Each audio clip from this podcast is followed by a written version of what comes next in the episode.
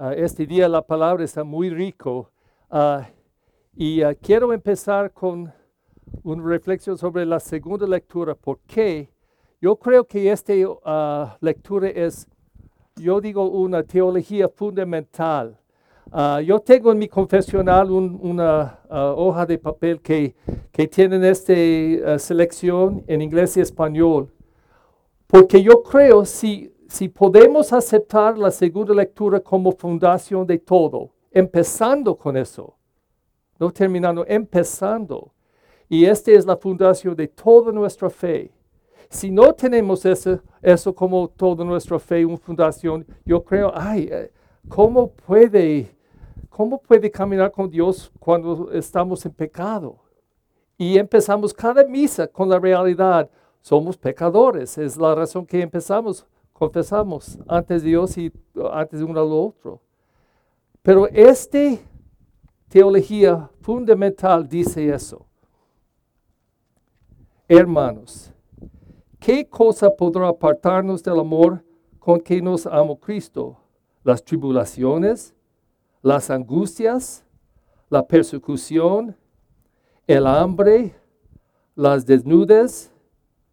¿El COVID-19? El peligro, la espada. Ciertamente de todo esto salimos más que victoriosos, gracias a aquel que nos ha amado. Pues estoy convencido, dice San Pablo, estoy convencido de que ni la muerte, ni la vida, ni los ángeles, ni los demonios, ni el presente, ni el futuro, ni los poderes de este mundo, ni lo alto, ni lo bajo, ni criatura alguna podrá apartarnos del amor que nos ha manifestado Dios en Cristo Jesús. Y yo repito, ni, ni la vida, ni los ángeles, ni los demonios. Nadie, nada puede separarnos del amor que viene a nosotros en Cristo Jesús. Si tenemos eso como ah, fundación y todo el resto de nuestra fe está edificado sobre eso, yo creo que estamos en buenas manos, de buenas manos de Dios. Ah, toda la palabra de ese día, especialmente la primera y segunda lectura, está diciendo, ven. Si tienen hambre tienen sed, ven. Y yo voy a dar más que necesita. Y tenemos en el Evangelio ah, una palabra tan rico porque en esta ocasión ah, hay poca comida pero Él bendice y hay bastante comida. Entonces dice que toda la gente uh, era satisfecho y era extra pan después. Now, yo digo eso solo porque si algunas personas o una persona solo tienen esta pregunta en la cabeza, yo quiero tratar de uh, traer un entendimiento que puede abrazar bien, porque yo creo la palabra está tan rico. Quiere decir, y escuchan, por favor, no, no condenen, escuchan primero. Cuando escuchan la palabra, siempre hay esta pregunta, ¿es completamente literal exactamente como número de la gente? ¿Es literal o es más que literal? Entonces voy a empezar con el literal. Ah, y si, si aceptan eso literalmente, 100% bravo, y yo creo la mayoría de ustedes van a hacerlo. Literalmente dice que era cinco mil hombres, no contando las mujeres. Entonces yo voy a imaginar más o menos una mujer por cada hombre es 10 mil personas. Ellos no van a ir en el desierto a escuchar a Jesús sin sus hijos. Entonces voy a imaginar al mínimo dos hijos. Es 12 mil, o 14 mil, o 15 mil personas. Es mucha gente. Cinco panes y dos pescados. Cinco panes y dos pescados. ¿Qué es el este número? Siete. Simbólico, ¿sí? ¿Cuánto extra canastas tiene después todo esta comida? Doce, por los doce tribus de Israel y doce apóstoles. Hay algo teológico aquí que Mateo está abrazando. Pero en los detallitos literal, ay, casi 15 mil personas van a comer de cinco panes y dos pescados.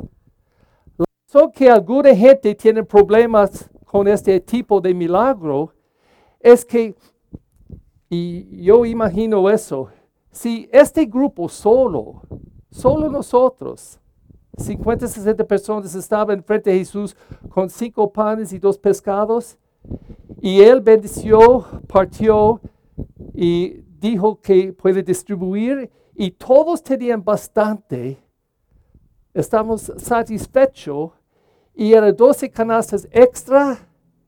Ay, nosotros somos chismosos, vamos a decir todo en el teléfono ese día. Oh my God, ah, Jesús estaba aquí y, yo miré eso, era cinco panes, dos pescados y toda la gente 60 comió, comieron. Pero no 60, 15 mil personas, cinco panes y dos pescados. Si la gente conocieron eso, porque ellos vieron eso, y ellos estaban chismeando sobre eso, ay, yo creo que todos van a creer. ¿Cómo no puede comer eso, entender o, o creer eso? que una persona, este Jesús, bendició cinco panes y dos pescados y 15 mil personas comieron, era 12 canastas después extra. Ok, si le gusta eso literal, bravo, ok. Pero algunos, posiblemente una persona dice, ay, tengo problemas con eso. Yo digo, ay, por favor. Mateo, como todos los evangelistas, estaba diciendo historias para provocar a la gente para tocar sus mentes y sus corazones a decir, ay, dime más, ¿cómo? Entonces, si van a exagerar, no hay problema. 15 mil personas. Yo digo, la historia de, de, este milagro es como el vehículo transportando un mensaje más grande. Y el mensaje importante aquí es mucho más que el milagro. Y vamos a examinar Jesús y los discípulos, porque en esta examinación tenemos un, llamado por nosotros. Entonces, empezó como eso. Jesús recibió una noticia que su primo, San Bautista, estaba asesinado. No murió, estaba asesinado. Y Herode, en un momento terrible, en un party, se cortó su cabeza poniendo un plato dando a, su, su, esposa, porque ella tenía odio por San Juan Bautista.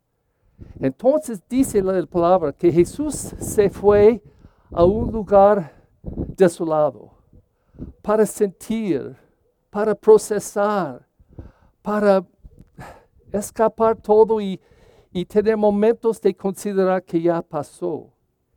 Y él estaba desembarcando cuando 15 mil personas o 12 mil o whatever, muchas personas estaban aquí enfrente de él. ¿Qué era la reacción de Jesús? Dice que él sintió compasión.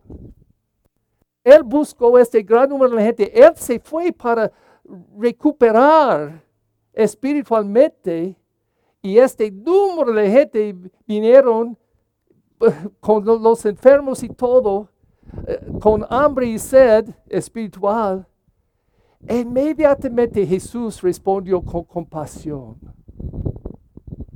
movido, movido adentro. Y todo el día estaba curando a los enfermos. ¿Qué era la reacción de los eh, discípulos? Exactamente el opuesto. Al fin del día ellos dijeron, Jesús, es tarde, no hay comida, debe de decir a la gente que tiene que salir, que ellos pueden uh, comprar alguna comida, pero ay, dice que tiene que salir. Jesús dice, tú da comida a ellos. Y ellos dijeron, Señor, hay solo cinco panes y dos pescados. ¿Cómo podemos dar comida a 15 mil personas con cinco panes y dos pescados? Y él dijo, decía a la gente, siéntate. Y ese es el milagro. Ok. Toda la gente come, está satisfecho y después hay bastante, 12 canastas. Tenemos una examinación del maestro y el estudiante, del Señor y los discípulos. Él siempre tenía una reacción, siempre de corazón. Él buscó gente, buscó situaciones y él respondió no solamente con la cabeza, hmm, este es el problema, y con amor, con fe en su Padre, él hizo algo que tenía que hacer para asistir a la gente a dar comida y algo a beber por su sed y hambre, incluyendo en este caso no solamente física, pero más de todo espiritualmente. Pero los discípulos, hmm, nada. Dice la gente que tiene que salir. Jesús dijo a ellos, ustedes, ustedes dan comida. Esta mañana, ah, yo, yo se levanté a las 3 y 45 de la mañana. Ay, entonces eh, moví de mi cama a mi silla uh, porque yo duermo mejor allá. Pero estuve buscando poco noticia en la mañana a YouTube y yo tenía un YouTube de una iglesia de Sagrado Nombre de Jesús o María, creo, en San Dimas. Y uh, era una misa por este día y una mujer estaba dando la introducción y en la introducción dijo eso. Ay, hermanos y hermanas, uh, era un momento muy bonito dos semanas pasado cuando tenían una colecta, uh, colección de la comida por los pobres. Entonces, entre 11 uh, 11 a 3 la gente estaba vendiendo un drop-off con uh, comida y era tan bonito y la gente le gustaba bastante que queremos otra ese 18 de agosto. Y yo pensé, wow, porque hay una tradición en la iglesia, en muchas espiritualidades de religiosos, que hay, hay tres puntos en el proceso. Observamos cosas, reflexionamos sobre la cosa y mover en acción. Entonces, por ejemplo, si estamos ah, manejando este día, pasan por el freeway y eran los puestos de los pobres que viven en la calle, observamos eso y estamos movidos. Observamos, entonces, segundo paso es decir, ¿qué puede hacer? ¿Qué, qué terrible? Dios, ¿qué quiere de mí? Es algo que yo debo hacer. Es de la reflexión y después estoy listo a mover en acción. Voy a colectar comida o dar un dólar o cinco dólares o algo, comprar una hamburguesa por ellos. Este es espiritualidad que no es solamente fe o solamente acción, pero combinación de los dos. En este caso, Jesús estaba moviendo los discípulos. Ellos observaban su sed y hambre, pero ellos no reflexionaban sobre eso. Dice, dile a la gente a salir. Jesús dijo, no, tú dar comida. Y entonces él bendició este pan uh, y partiendo y estaba distribuyendo a la gente la acción. Yo creo, puede simplemente escuchar la historia literalmente y es un evento, un día. Ok. Si pasó o no pasó, la mensaje es exactamente lo mismo. Jesús está pidiendo algo de nosotros y por nosotros que estamos escuchando una palabra que tiene más que dos mil años. No estamos leyendo eso y decir, ay, dos mil años pasado, este pasó. No, Estamos leyendo esta palabra y decir, Señor, ¿qué pasó en este momento? ¿Qué está pidiendo de nosotros? ¿Qué pide de nosotros esta palabra?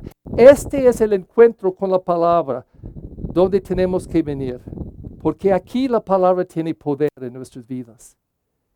Imagina eso. Si después de eso, no estoy diciendo que tiene que llegar a ese punto, pero si después de eso, cada persona dijo, Wow, ¿qué es 5 dólares? Es nada.